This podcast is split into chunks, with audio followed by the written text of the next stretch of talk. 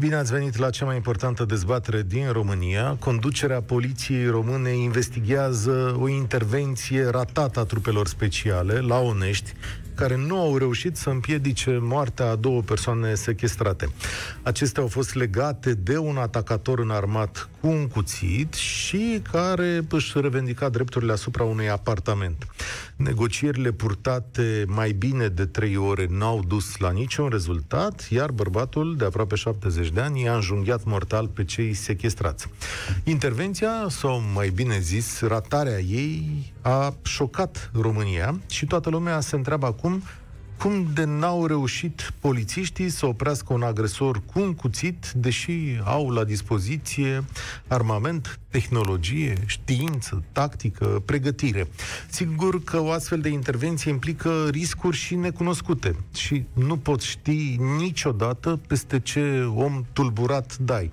Dar tocmai de asta există pregătire aparent, România nu e o țară violentă, adică aici nu ne împușcăm pe stradă sau cel puțin așa credem. Da? forțele de ordine, dar forțele de ordine ar trebui să se pregătească pentru orice ciudățenie sau nebunie, pentru că tocmai de asta le plătim. Este a doua oară când poliția română ratează o operațiune de salvare a unor ostatici, după cazul de la Caracal, iar semnele de întrebare asupra eficienței și competenței persistă, adică nu vedem îmbunătățiri. Pe de altă parte, sindicatele polițiștilor spun că este necesară o dezbatere legată de folosirea mai permisivă a armelor pe care le au în dotare. Eu am să vorbesc mai puțin astăzi. L-am rugat pe Florin Vâlnei, unul dintre liderii sindicatelor din poliție, de la SEDLEX și Federația Națională a Polițiștilor, să mi se alăture în debutul emisiunii și să ne răspundă la câteva întrebări ca să știm de unde pornim această dezbatere. După care voi anunța și telefonul și o să anunț și întrebările la care răspundem. Ia să vedem, îl avem pe domnul Vâlnei? Pare că nu, nu-l avem încă. Bun. Haideți să vă spun întrebările. Puteți suna și voi la 0372069599 din momentul acesta. O să repet numărul de telefon 0372069599 și vă întreb așa. Cărui fapt se datorează acest eșec major al poliției române? De ce nu progresează poliția în capacitatea de a rezolva niște situații cu risc mare pentru cetățeni?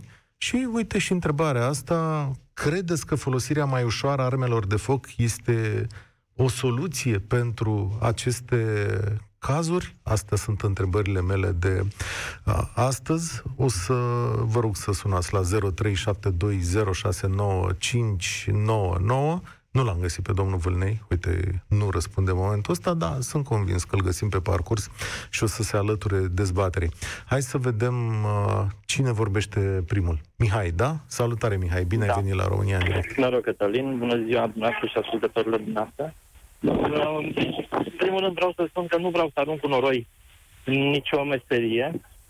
Este părerea mea, m-am lovit de câteva ori am cunoștințe care lucrează în domeniu și în jandarmerie și în armată. Uh, și neprofesionalismul, din punctul meu de vedere, este cel care își pune amprenta asupra muncii. Deoarece uh, nu mai vin oameni dedicați, ca în orice meserie, de fapt. Cred că nici profesori nu mai sunt dedicați, nici medici nu mai sunt dedicați. Uh, profesorii de pe timpul meu erau altfel. Probabil polițiștii din ziua de astăzi se duc mai mult pentru uh, faptul că ies la pensie mai repede, că găsesc de cele mai multe ori un uh, loc călduț în sistem, uh, merg pe principiul uh, să nu fac nimic să treacă ziua, e bine așa, stau la umbră, mă fac că lucrez. Șefii sunt uh, băieții buni care răspund la comenzi politice mai mult uh, și sunt foarte puțini care se închep cu sistemul de adevărat. Adică se luptă doar în momentul în care vor salarii, vor nu știu ce facilități. Atât. În rest, nu interesează uh, pe nimeni să dea înainte. Cam dură de... analiza ta, adică nu cred că e poate, că poate fi o generalizare atât de mare într-un nu, domeniu. Tocmai de asta am spus, nu vreau să generalizez, nu vreau să nu generalizez, uh, dar probabil sunt prea puțini cei care ar vrea să schimbe ceva și nu pot datorită celorlalți. Da. Uh, Am să te rog să rămâi un pic pe linie. L-am prins pe da. domnul Vâlnei de la Sindicatul Polițiștilor. Ai, te rog, un pic de răbdare, Mihai, că o să da, mă da. întorc la tine. Între timp vă spun că am, aveți posibilitatea să ne urmăriți și să ne scrieți și pe Facebook. Spune acolo cineva că ISU, Poliția, Armata în România sunt bune să defileze, doar să defileze de 1 decembrie. Hm. Și asta s-ar putea să fie o exagerare. Mulțumesc, domnule Vâlnei, că ați intrat în direct cu noi. Cu plăcere, oricând. Uh, salut. Haideți să ați reușit să aflați sau, de, sau cum vă dați dumneavoastră seama care e cauza principală a eșecului de la Onești? Fu, nu știu, ar fi mai multe. N-aș vrea să-mi dau eu cu părerea, dar pot să vă spun anumite, să zic așa, deficiențe sau carențe pe care le avem în sistem. 1. Uh, instituția de învățământ. Cum formăm oamenii? Știm cu toții ce reguli erau acum 20-25 de ani de zile, știm ce se întâmplă în instituțiile de învățământ. Nu sunt de vină cei care intră în aceste instituții, sunt de vină cei care le conduc pentru că nu doresc o reformă sau să, să zic așa, adică... o școlarizare adecvată ce... pentru nevoile societății. Ce spuneți adică... dumneavoastră e că colegii pe care îi aveați acolo la Onești erau slab pregătiți? Ca asta înțeleg. Uh, nu, eu vin și spun de, uh, încerc să spun de carențele sistemului. Doi, uh-huh. mai avem o problemă legată de ceea ce înseamnă uzul de armă în România.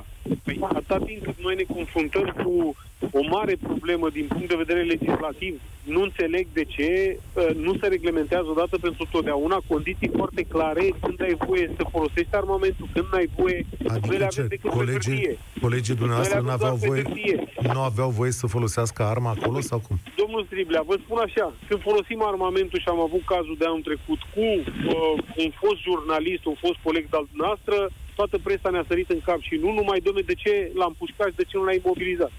Uh, când negociem cu ei, uh, nu e prea mult. Mie îmi place să trăiesc cu gândul că totuși mă uit către exterior, văd și eu mi-ar plăcea să stau într-o țară ca afară, da? dar și pe aceleași condiții și aceleași reguli. Eu spun că în străinătate nu se întâmpla. Din punctul meu de vedere, cum aș fi intervenit, yeah. în momentul în care nu s-ar fi supus sau nu ar fi făcut, uh, uh, uh, uh, mă rog, nu ar fi respectat indicațiile mele, aveam la îndemână armamentul, aveam și alte, uh, să zic așa, posibilități să-l uh, imobilizez. Pentru că o intervenție a colegilor în forță ar fi oprit uh, nenorocirea. Păi asta acum, zic, de toată lumea întreabă acum, același acum lucru. Venim, Eu... Bun, venim pe de altă parte și spunem așa, când îl încătușem, domnule, o persoană de 60 de ani, Ok, dar niciodată nu știu Am ce văzut, dar ăla. dumneavoastră nu vă conduceți după ce spune opinia publică, nu? Adică aveți păi proceduri, nu, nu, aveți date. Eu Corect. pot să țip de aici de la un microfon, dar dacă dumneavoastră știți că aveți dreptate, adică polițiști în general, ai, sunteți reprezentantul lor, nu vă fac dumneavoastră nicio acuzație. Mergeți mai departe conform procedurilor, nu? Aveau proceduri asta pentru spun, situația asta? Asta spun și eu. Asta spun și eu. Eu ce aș fi făcut la momentul respectiv sau la fața locului, că încerc să mă pun în situația colegilor. Pentru că atunci când negociez prea mult cu ei, uh, nu e bine. Eu întotdeauna, atâta timp cât știu că am în față un potențial pericol, trebuie să mă comport ca atare. Am niște reguli de la care nu trebuie să fac rabat. Dom'le, nu te-ai supus, n-ai înțeles de vorbă bună, am posibilitatea să avertizez, inclusiv prin folosirea armamentului în plan vertical și după aia să îl folosesc împotriva ta. Pentru că doar așa putem, doar așa putem să, uh, să respectăm sau, să, mă rog, să stârpim acest fenomen infracțional chiar dacă era o persoană și este o persoană în vârstă la 60 de ani, nu trebuie să mă gândesc la lucrul ăsta. Eu știu că în fața mea este un pericol. Uh-huh. Cum puteam să-l opresc? De aici încolo aștept este, să vedem ce... Mă este rog, adevărat că au așteptat un ordin de la conducere, așa să procedează, adică echipa de intervenție de pe teren? Nu știu. La momentul de față și știu că aseară a plecat o echipă de control, a plecat ajuntul șefului Poliției Române, au plecat uh, doi directori, vedem bănuiesc că astăzi sau mâine ar trebui să ne transmită rezultatul controlului. De ar ce n-au intervenit? Ar fi de fost... ce n-au intervenit? De ce, ar, de ce au intervenit? De ce au negociat șase ore? De ce trebuia să negocieze șase ore? Suntem vinovați? Hai să ne să spunem că suntem vinovați, dar pe de altă parte să spunem și carențele care ne... Puteau ne, să-l împuște de la distanță? Adică așa se așteaptă lumea, așa a văzut în filme. Puteau să-l împuște? Păi, de... Eu vă spun de ce înseamnă folosirea armamentului. În momentul în care ai tras, a doua zi ești la parchet sau în perioada imediat următoare. Da, dar e Pentru firesc, e adică... Bun, asta e legislația. Și să uita, un procuror acolo, eu asta vă întreb. Deci, un, un, cineva din echipa de intervenție, după aprecierea cazului, îl împușca, Da? Și a doua zi se ducea în mod evident la parchet. Așa se face. Îi deschidea un dosar și procurorul constata dacă s-a făcut procedural sau nu. Există o procedură de genul ăsta? Că asta e întrebarea. Dacă un polițist Există îl împușca... o procedură. Dacă îl există împușca... o procedură. Așa? Da. Ce i s-a întâmplat Da, polițistului dacă îl împușca? Păi, Știți ce se întâmplă? Nu aș vrea în spațiu public să dau idei la alții. Pentru că vin avocații și spun, domnule, dar aveai la îndemână posibilitatea negocierii, dar de ce n-ai insistat? Dar de ce nu l-ai gazat? Dar de ce n-ai dat cu, uh, nu știu, l-ai împușcat cu gloanțe de cauciuc? Sunt o grămadă, o grămadă de astfel de situații în care eu vă spun că nu eu trebuie să lămuresc situația asta. Știu, Aștept să eu- vedem conducerea Ministerului sau IGP-ului de ce? Să, să, ne, să ne răspundă tuturor până la urmă că suntem cetățeni, că suntem colegi, nu suntem colegi. Dom'le, nu ne dorim astfel de situații. Puteam în situația respectivă să, să fie, nu știu, prietenii noștri, copiii noștri, nepoții noștri, rudele noastre, oricine. Dar noi trebuie să avem garanția că atunci când vorbești cu autoritatea statului, trebuie să te gândești pe de altă parte că, Doamne ferește, nu niciodată nu ne dorim, poate și noi vom fi în astfel de situație de și trebuie asta- cineva să ne apere. De asta și vorbim. Acum, ultimul lucru, cu sinceritate vă întreb așa, dacă Vă rog. s-ar întâmpla în altă parte ceva similar și în ani o să se întâmple că lumea o ia razna destul de des. Domnule, Da. au colegii dumneavoastră care sunt în situația asta capacitatea de a răspunde adecvat astfel încât să nu mai moară nimeni? Eu vă spun cu siguranță că da, dar cu amendamentul că eu zic că ăsta e un moment potrivit să ne așezăm, să vedem ce carențe avem în legislație, ca în astfel de situații, dacă ai folosit armamentul corespunzător, cum spune procedura, să nu se mai dea posibilitatea să întoarcă împotriva lor. Pe- Eu și eu mă refer aici nu din punct de vedere penal, pentru că am avut foarte mulți colegi care au fost achitați din punct de vedere penal, dar s-au deschis procese civile, pe laturi civile și s-au Aha. cerut daune morale. Și unii Adică chiar au obținut. polițistului, adică polițistului e frică să-l împuște pe agresor, asta îmi spuneți. Da, da, da. Avem cazuri unde, pf, slavă Domnului, au fost târâți prin procese și s-au despăgubit eh, persoanele vătămate, Mhm. uh-huh. doamne, că au fost împușcate și a trebuit să-i despăgubească cu diferite sume Mult. uh, de bani. Am înțeles. Mulțumesc, Florin Vâlnei, lider sindical mare al drag, polițiștilor. Da, asta, vedeți că realitatea întotdeauna are mai multe fațete. Repet numărul de telefon 0372069599. Vă întreb astăzi cărui fapt se datorează acest eșec major al poliției române la Onești, de ce nu progresează poliția în capacitatea de a rezolva niște situații cu risc mare pentru cetățeni, vă aduc aminte de Caracal, și uite ce zice domnul Vâlnei, domnule, polițistul e frică să tragă cu arma că răspunde după aia, nu le dă mai multă libertate să pună mâna pe pistol? L-ați auzit, 0372069599, vă aștept la România în direct. Mihai, ți-am mai promis o jumătate de răspuns dacă mai ești acolo, te, te ascult, l-ai Mihai. auzit. Da, L-am auzit. Deci vreau să l-aș întreba pe domnul Burnei de câte ori poliția a făcut, uh, a, s-a mișcat pentru a, uh, a îmbunătăți lucrurile acestea. Deci eu n-am auzit niciodată. Și sincer, acum aud uh, că după aceea sunt dați în civil și plătesc, uh, plătesc daune materiale Păi- polițiști, ceea ce mi se pare absolut niciodată n-am auzit, nu s-a făcut Sigur uh, că n-ați, niciodată uh, Sigur că n-ați auzit, pentru că, în general, noi nu ne ascultăm între noi. Ei au mai vorbit despre asta și există o temere firească, nu le iau apărarea. Dar ei au văzut dosare penale, procurori. Bă, băiatule, bătaie de cap, știi cum e discuția acolo. L-ai împușcat pe ăla, te alegi că trebuie să-ți vinzi casa. Da, da, un front comun al lor Uh-huh. să se facă, nu am văzut niciodată și sunt convins că nimeni nu ar rămâne insensibil dacă uh, poliția română ar fi făcut front comun pentru a schimba lucrurile. Mulțumesc tare mult, Mihai. Există și altfel de front comun. Când poliția română își face datoria, exact cum spunea și uh, domnul Vâlnei aici, când l-a ridicat pe cetățeanul de 60 de ani din piață cu cătușe, țineți minte, numai săptămâna trecută a fost. Da? Paolo, ce mai zbuciun, ce mai freamă. De ce își face, mă, datoria poliția? Săracul bătrânel l-au încătușat. A, asta e explicația poliției. Spune așa, nu vă uitați că suntem supuși la tot felul de presiuni și polițistul este tot om. Eu nu iau motamo, adică nu iau cu toată credința explicația asta, dar ăsta e argumentul lor. Dezbaterea continuă. Ovidiu, salutare, bine ai venit la România în direct. Salut, Cătălin. Uh, problema este mult mai complexă și îmi pare rău să aud că reprezentantul polițiștilor uh, vorbea, să zic așa, un pic total pe lângă subiect. Probabil că sunt și aceste carențe pe care le invocă poliția română și sunt vizibile. Însă hai să luăm așa, este pregătită poliția română să facă uz de armă? Păi omul ți-a zis că Uh, nu. Deci ți-a răspuns nu. Adică Nu, nu. pentru că răspunsul ne l-a dat el singur. Da. Dacă stăm să ne uităm și să... Este regretabil ce s-a întâmplat ieri, vorbim, nu vorbim despre un agent constatator care a ajuns și a fost un uh, conflict spontan în care, să zic, a fost un organ, un uh, subofițer care nu a știut cum să reacționeze. Vorbim de o adevărată structură. Cu toții știm că la uh, inspectorate județene avem și o structură, SPIRU, sau fost SASU, cum se numesc ele. Da, serviciul Probabil că special al acești oameni- poliției. Da. Da, serviciu special. Uh, uh, în speța de față vorbim despre un ofițer, o fi el comisar, comisar șef, care n-a știut să pună o brigadă în funcțiune, care n-a știut, nu și-a asumat. Și ne întoarcem, de asta spun că speța este mult mai complexă, ne întoarcem și constatăm că, de fapt, cam toată poliția română și în special tot MEAI-ul este politizat de oameni care nu au pregătirea, nu știu ce să ia. Tot nu putem să sistemul de nici nu stat putem, se duce Da. în sus, înțelegi, pentru a cere o decizie. Tot se uită în sus. Mie de asta mi-e cel Da. mai teamă, că ofițerul de pe teren s-a interesat prin stații și a zis, șeful, eu ce fac aici? Adică intru peste ăsta și-l omor. Dumneavoastră ce credeți? Uh, Cătălin, un ofițer care este dedicat și știe să compare pericolul social, pericolul iminent al unei acțiuni, este polițist, nu este uh, măturător, are funcții, are grade, poate să decidă. Indiferent ce îmi spune șeful, că șeful s-ar putea să mă sune să spună că este uh, uh, prietenul meu, lasă-l în pace. Nu, trebuie să-ți faci datoria.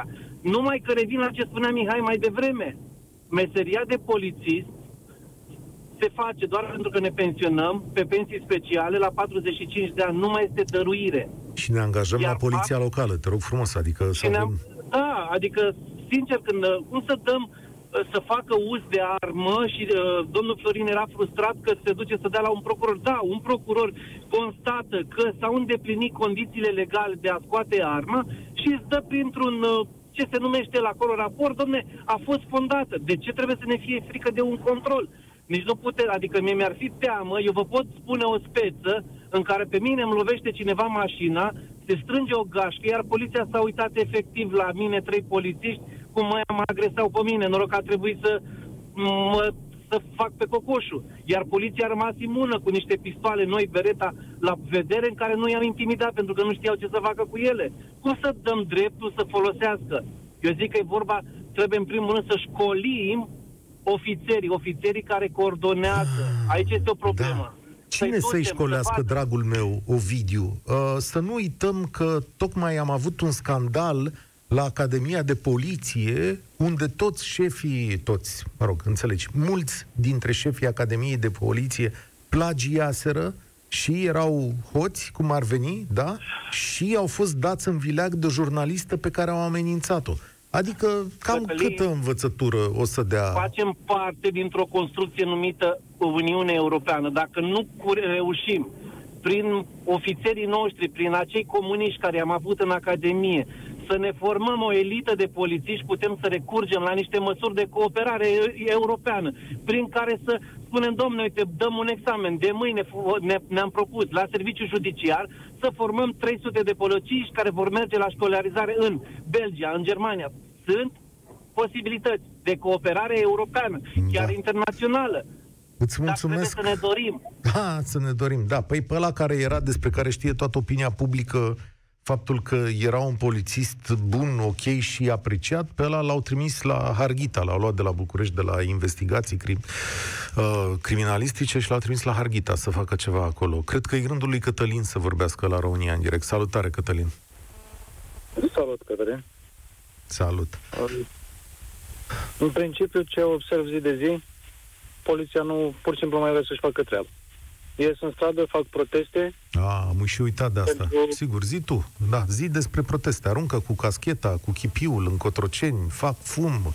Mamă, Am- cât de mulți am erau văzut cu acolo. toții ce fac. Da. am văzut cu toții ce fac.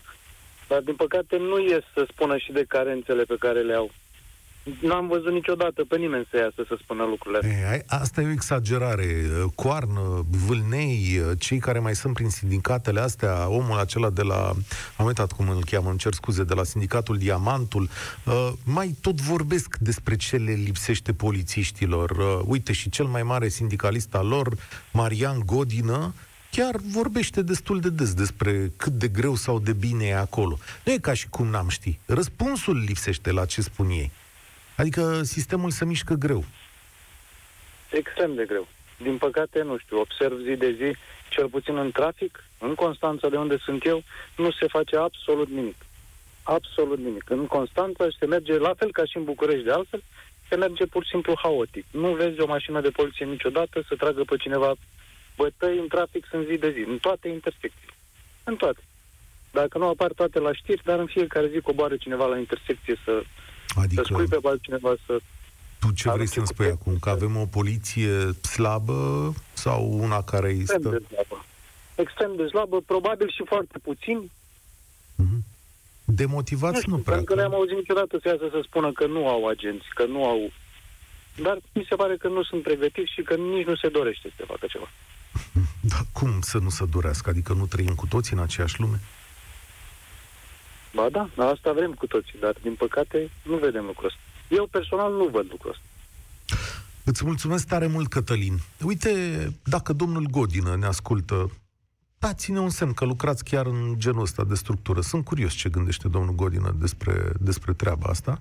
Sau pus sub anonimat un alt polițist care lucrează în serviciile astea de intervenție specială, poate să ne spună la fel de bine ce și cum crede că s-a întâmplat sau nu s-a întâmplat acolo. Liviu, salutare, bine ai venit la România în direct. Astăzi ne uităm la tragedia de la Onești. Ce zici că s-a întâmplat acolo? Salutare, Cătălin. Uh, cred că a fost încă o dată, după cum a spus și Mihai și Ovidiu, lipsa de profesionalism. Nu. No. Atâta timp cât polițiștii noștri se ocupă de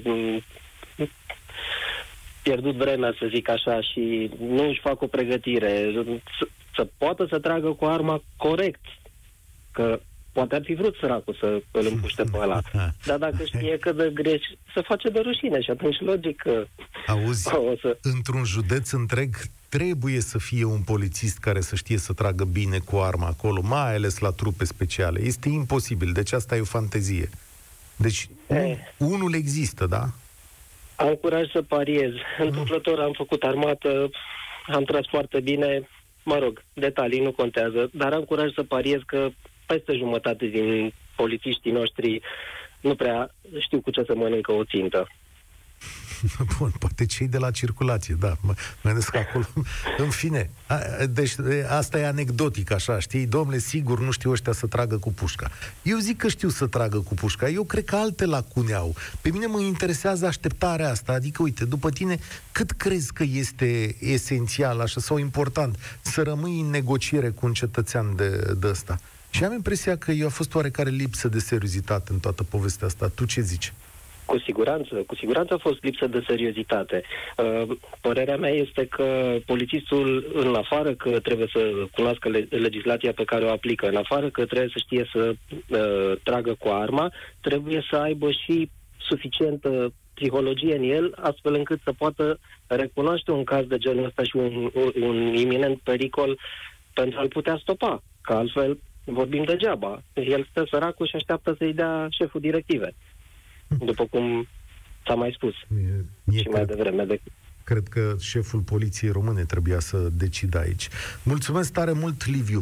Știți ce se întâmplă? Mie mi-e teamă că mai bine de atât deocamdată nu se poate. Mi-e teamă că întreaga structură a poliției române și nu numai, statul român a slăbit în profesionalism că atât e capacitatea lui de a răspunde la niște evenimente mărunte și acolo, din când în când, s-au la plimbat hârtii. Statul român s-a transformat într-o chestiune foarte bună de plimbat hârtii, de făcut achiziții de birocrație. Dar acțiunile concrete ale statului pe anumite zone lipsesc cu desăvârșire. Fie că vorbim de mediu, de sănătate, de poliție, de capacitatea de a pune limitatoare de viteză acolo în cartierul Andronache. Înțelegeți ce zic aici? Toi, am făcut hârtie, am făcut raport, e ok. Hârtiile sunt bine, hârtiile sunt bine, salariile vin, vin, dar greu, cu niște sporuri și așa mai departe. Și întreaga structură merge în jos, în jos, în jos profesional. Bun, asta s-ar putea să întâmple la nivelul întregii societăți, dar uite că vine câte un moment din ăsta care e test. Mircea, salutare, ești la România în direct. Salut, Cătălin, salutare și ascultătorile Da, Europa FM. Da, ai perfectă dreptate, sunt deprofesionalizați, dar și demotivați. Deprofesionalizați e- este clar și evident. Uh, Dacă ne amintim ce spunea președintele Băsescu când încă era în funcție, sistemul de, in- Ministerul de Interne este unul dintre cele mai puternice sisteme mafiote din România. Culmea, Ministerul de Interne, care trebuia să combată așa ceva. Și a spus-o, repet, când era în funcție de președinte, nu când redevenise un politic. În fine, e discutabilă afirmația asta, nu asta vreau să puntez. Uh, Ceea ce au remarcat mult, dar nu s-a mers la miezul, la miezul lucrurilor, este că nu este interesul ca autoritățile statului, printre care și poliția, cum ar fi și justiția sau procuratura, nu există interesul să fie puternice. Și haideți să ne gândim cine face legile în ultimele două, trei legislaturi din această țară. Legile sunt făcute în mare parte, pentru că deja proporția lor a depășit 50% din numărul parlamentarilor. Legile sunt făcute în mare parte de infractori și incompetenți. Au Ori în fost mod logic. în ultimii patru ani. Eu sper că în, acum... În mod, în mod, nu știm încă... Da, Stați că ok. în, următoare, în următoarea legislatură o să-i vedem cum se manifestă. Uh, logic, în momentul în care legile sunt făcute de infractori, apărătorii legilor, ce devin? Apărătorii infractorilor, pentru că ei, da. dacă ar face ceea ce este bine și corect, ar încălca legea. Logic, nu? Așa este. Și atunci, Spune Mircea polițiștii că sunt- la masa... Polițiștii sunt efectiv Efectiv? Te-am întrebat. efectiv sunt, polițiștii sunt efectiv demotivați, pentru că ei știu foarte bine că ceea ce trebuie să facă nu este corect, ei știu foarte bine că posibilitatea de a reține un om în uh, arest este aproape redusă la absurd în legislația penală română. Efectiv sunt demotivați, dincolo de faptul că sunt și deprofesionalizați. La Uh, masa iar de profe- administrației din România sunt nenumărate dovezi că a fost pusă lumea interlopă, da? Adică au fost aduși să Când îți conducă vezi- când primării, îți vezi să șefii- facă legi. Când îți vezi șefii că se întâlnesc pe ascuns noaptea prin biserici cu membrii clanilor interlope, în loc să-i cheme cum ar fi normal, ai de discutat cu ei foarte bine. Fă pe față, invită-i la poliție sau de cu forța, că ești autoritatea statului, care își exercită și forța când e cazul. Și stai cu ei de vorbă și negociezi ce ai de negociat, dar din postura de autoritatea a statului, nu E din foarte postura bună de egal cu observația ei. ta. Fac aici o paranteză pentru acel caz. Eu am Și zis când la data sunt- respectivă că poliția, șefii poliției au procedat corect să vorbească cu șefii de acolo, să le atragă atenția, să nu facă vreo sminteală în București, să se împuște oameni, să se omoare oameni și așa mai departe. Era corect să le trimiți semnale și să spui, bă, suntem cu ochii pe voi, potoliți-vă. Maniera ascunsă în care au hotărât să facă chestiunea asta e surprinzătoare, da. Uh, nu ascunsă, tovărășească. Și Da. când îți vezi șefii, Da, când, bun. când îți vezi șefii că procedează astfel, tu ca subordonat care uh, practici o meserie, sunt câteva meserii în lumea asta care au nevoie pe lângă faptul că trebuie să fii un învățământ și de vocație. Polițist, medic, uh, psiholog, nu le mai enumăr, că le știm foarte bine cu toții. Din păcate, cred, sunt, câți- mai sunt câțiva polițiști, că de-aia totuși nu murim pe stradă cu zile. Mai sunt câțiva polițiști care își fac meseria cu pasiune și vocație, dar din păcate sunt din ce în ce mai puțini. Da, Majoritatea se duc la ora 8, pleacă la ora 16, își iau salariu și încearcă să se ferească cât mai mult de complicații. Combinat cu deprofesionalizarea, asta este asociat cu lipsa de responsabilitate. El nu va scoate pistolul sau nu va acționa în forță așa cum îi se cere unei poliții. Nu va acționa în forță pentru că nu știe dacă greșește sau nu. Capacitatea lui de a-și exercita profesia nu îi oferă această posibilitate. Păi Asta dacă e greșesc. foarte interesant. Mulțumesc, Dacă Mircea. greșesc. Mulțumesc. De ce nu știe el dacă greșește sau nu, prieteni? De ce nu știe? Pentru că asta e meseria lui. Pentru că ani de zile i s-au pu- impus decizii absurde, s-au luat decizii absurde, a fost supus unor presiuni și știe că pentru aceeași decizie, hotărâre pe care o va lua el, vor exista două tipuri de comentarii și el nu mai are capacitatea profesională să vadă care este bun sau rău în situația asta. George, salutare, ești la România în direct. Bună ziua, Cătălin, bună ziua ascultătorilor. Uh, Așa cum au spus și uh, as- cei din, uh, dinaintea mea, și eu împărtășesc uh, aproximativ aceleași idei. Punctul meu de vedere este că este instituția cea mai coruptă din România, pol- Poliția Română. Hmm. Și a- ați vorbit uh, în urmă cu o săptămână despre cazul de la Suceava, cazurile de la Suceava. Permisele, Uh, sigur că da. Pânza freatică este împărțită în toate sectoarele din poliție. Angajările, în primul rând, în ultimii 30 de ani se fac doar pe pile și nepotism. Cu toții știm exemple cum se împing dosarele și cum se dau probele pentru accedere în poliția română. cred că agenții de poliție sunt, uh, în general, majoritatea, nu toți, sunt persoane incapabile de a urma Academia de Poliție și doar cu o specializare de scurt timp sunt puși în funcție pentru intervenții. Aici, este... însă, uh, lucrezi în sistem da. cumva, adică nu știu de ce îmi face impresia, ești cumva polițist sau om? Nu, nu, nu, nu. nu. Fii Dar o să, vă, o să vă dau în încheiere cazul meu, cam ce am pățit, că am fost prizonier la propriu. Am fost victimă a, a un, unui caz și de data aceasta am fost uh, victima sistemului. Eu am fost sequestrat chiar de poliția română mm. la Tulcea uh, în urma unui uh, apel prost interpretat de poliția română la 112 din partea unei persoane, mă rog, nu dau nume, să știți okay. că nu dau nume. Am fost dus seara, noaptea, de trei agenți de poliție adică... și închis în secția de poliție. Ai fost reținut bătut, în sensul ăsta? Reținut. Da, așa. Și... Abuziv, nevinovat. Uh-huh. Că nu, nu a fost niciun dosar pe numele meu în, în sensul ăsta, dar bătut timp de trei ore, sequestrat, ai și, făcut uh, plângere? Da. Deci doi ani și jumătate s-a tergiversat dosarul meu și s-a plimbat de la un procuror la celălalt. Uh-huh. Și în ultimă fază, pur și simplu, polițiștii au fost, uh, au fost achitați. Uh-huh. Am avut și avocat, am avut și proces în fața judecătorului, toți s-au spălat pe mâini. Cu toate probele, video, foto și cu dat la știri la televizor, cazul meu mediatizat degeaba pur și simplu degeaba. Agenții sunt în funcție, bine, mersi. Aceiași agenți care sunt slab pregătiți și care au comis abuz, abuzuri la multe persoane, foarte multe persoane.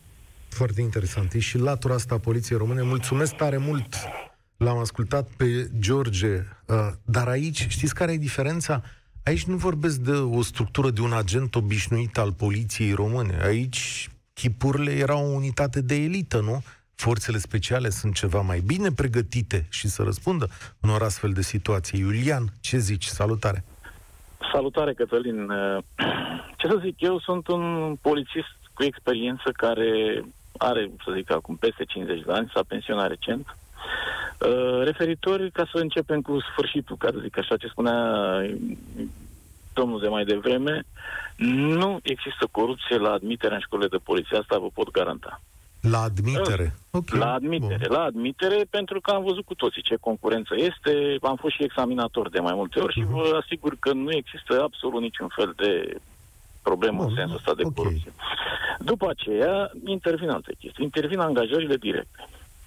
Intervin multele angajări directe care s-au făcut în anii 90, 2000 chiar, destul de netransparente, ca să zic așa. Dar adică nu neprofesioniști aduși din afara sistemului. Neprofesioniști au fost aduși de tot felul de oameni politici, de tot felul de foști inspectori șefi. Poate unii dintre ei au devenit profesioniști. De ce spun asta? Pentru că cu atâtea admiteri, cu atâtea examene la admitere, atâta concurență pe post 90, poate pe un loc, se scapă din vedere un lucru. Se scapă din vedere că meseria de polițist este, așa cum spunea cineva dinaintea dinaintea mea, este o meserie de vocație. Nici o școală din lume, cât ar fi ea de bună, nu te poate pregăti pentru meseria de polițist. Ori ai vocație pentru așa ceva, ori nu ai. Spune-mi și mai din... este o mare hibă. Da. Că, da, scuze. Dacă te-am din experiența ta, ce crezi că au da. făcut colegii tăi acolo greșit? Adică de ce am ajuns Eu nu permit să discut cazul de acolo pentru că nu știu concret ce a fost acolo. Din experiența mea ce pot să vă spun, deși revin asupra acestui caz. Uh-huh. Poliția română se deprofesionalizează. ISU se deprofesionalizează. Pe ce considerente spun asta? Pe considerentul că, așa cum am spus, meseria de polițist este una de vocație, iar sistemul românesc de admitere în poliție și de promovare este unul strict sovietic. Adică există agenți de stradă care sunt foarte buni, dar nu pot promova. Chiar și cazul lui Godină, ca să-l dăm așa exemplu, sper să nu se supere, care nu pot promova în funcții pentru că nu au absolvit această Academie de Poliție. Această Academie de Poliție formează direct șefi. Oameni care au sau nu au pregătire știu că vor ieși la pensie colonei sau chestori sau generali. Eu aș vede chestia asta un sistem mult mai mult mai suplu, exact cum e în Statele Unite sau cum e în toate țările cu apă caldă, Dom'le, să promoveze în funcție cei care sunt buni, cu adevărat. Adică polițistul aceea- care crește adică... pe teren și îl vezi că e bun, dă-i o șansă. Exact, exact. Să-l faci detectiv, să-l faci cum e la noi, lucrător al poliției judiciare, să-l faci și după aceea să-l promovezi, sigur, prin școli, prin cursuri, evident. Dar nu porni de la început la ideea că sunt două tipuri de polițiști. Că unii sunt egali, alții sunt mai egali. Lasă-mă Asta ar să fi o înțeleg un problemă. puțin. De Da, vă exemplu, rog. o trupă de asta de operațiuni speciale, le zic și eu așa Da. mai simandicos, Da. e condusă de un ofițer, nu? Adică Absolut. de Absolut, un cetățean da. care e absolvent de academie și... În uh, teorie, da, da. Și în trupă, es- ref- respectiv uh, băieții care sunt Da. acolo, sunt pregătiți la cealaltă școală de poliție, nu? Majoritatea, da, sunt pregătiți la cealaltă școală de poliție. Asta n-ar fi o problemă și mă refer acum strict dacă omul este foarte competent, eh, ofițerul respectiv și este un sportiv de săvârșit sau știe să tragă cu pușca din anumite poziții, nu e asta o problemă. Dar în majoritatea cazurilor, chiar și la aceste trupe speciale, sunt puși diversi ofițeri care au lucrat înainte la alte structuri și cam atâta tot. Foarte puțini au legătură cu adevărat cu aceste trupe speciale. Revenind, mie mi se pare prea simandicos, uh, simandicoasă chestiunea cu trupele speciale și toate Cum desfășurarea să de le forță. Cum să fi făcut altfel sau... Nu știu. Nu știu, cred că polițiști cu experiență ar fi rezolvat altfel cazul. Dar, încă o dată, repet, nu vreau să uh, mă opresc foarte mult asupra acestui caz. Mhm. Eu cred că asta este marea problemă a poliției, pentru că cei profesioniști au fost marginalizați și sunt în continuare marginalizați, așa cum a spus și dumneavoastră, la cazul celui mai bun ofițer de la București, mutat disciplinar pe cu anumite considerente la Harghita. Și din păcate își fac loc ceilalți care tac, ceilalți care execută.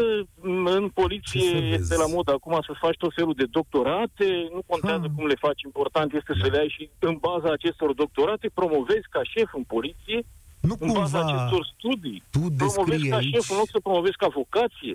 Dacă ești un polițist bun, ești și respectat. Dacă e un șef, dacă șeful este un polițist bun, este cu siguranță respectat de colegi și mergi până la moarte cu el. Dacă Îți- nu, e așa. Îți mulțumesc. Revenind, Da. există mari lacune legislative. Asta este lucru cert. Orice Ce lege le românească lipsea? are și un adagiu. Deci nu Ce există le o lipsea în chestiune legislație să împuște pe cineva, iartă nu știu, exprimarea Spune. poate dură. Ce, ce, ce legislație le trebuia să tragă cu pușca ieri? O legislație care să spună clar că în cazul în care se reclamă o luare de ustati și el iese pe balcon cu cuțitul în mână și amenință să poți să deschizi foc asupra lui. Fără ca uzul de armă să ducă la imobilizarea sa, cum din păcate este prevăzut în toate legile. Pentru că după legea românească, uzul de armă în primul și în primul rând trebuie să ducă la imobilizarea persoanei. E o sintagmă acolo. Deci legea e bună, dar intervine o anumită sintagmă care te pune în gard. Am înțeles. Și nu, nu cred că ar fi deschis nimeni focul în condițiile date atunci când Iată, respectiv avem, cetățean era. măcar plecăm cu o concluzie din această emisiune. Mulțumesc tare mult, Iulian, pentru acest dialog. Radu și Bogdan îmi cer scuze pentru faptul că ați rămas pe linie. Cred însă că s-ar putea foarte tare ca mâine tot aici să ne întoarcem, pentru că vom avea exact în 5-6 minute o conferință de presă, o primă conferință de presă a conducerii poliției din Bacău și cred că și a poliției române despre acest caz înfricoșător, înfricoșător și care pune din nou semne întrebare asupra modului în care funcționează poliția din România. Rămâneți așadar aproape, colegii mei de la știri o să vă aducă toate datele. Eu vă mulțumesc că ați venit alături de noi la România în direct. Sunt Cătălin Striblea și vă spun spor la treabă. Participă la România în direct de luni până joi de la ora 13 și 15 la Europa FM.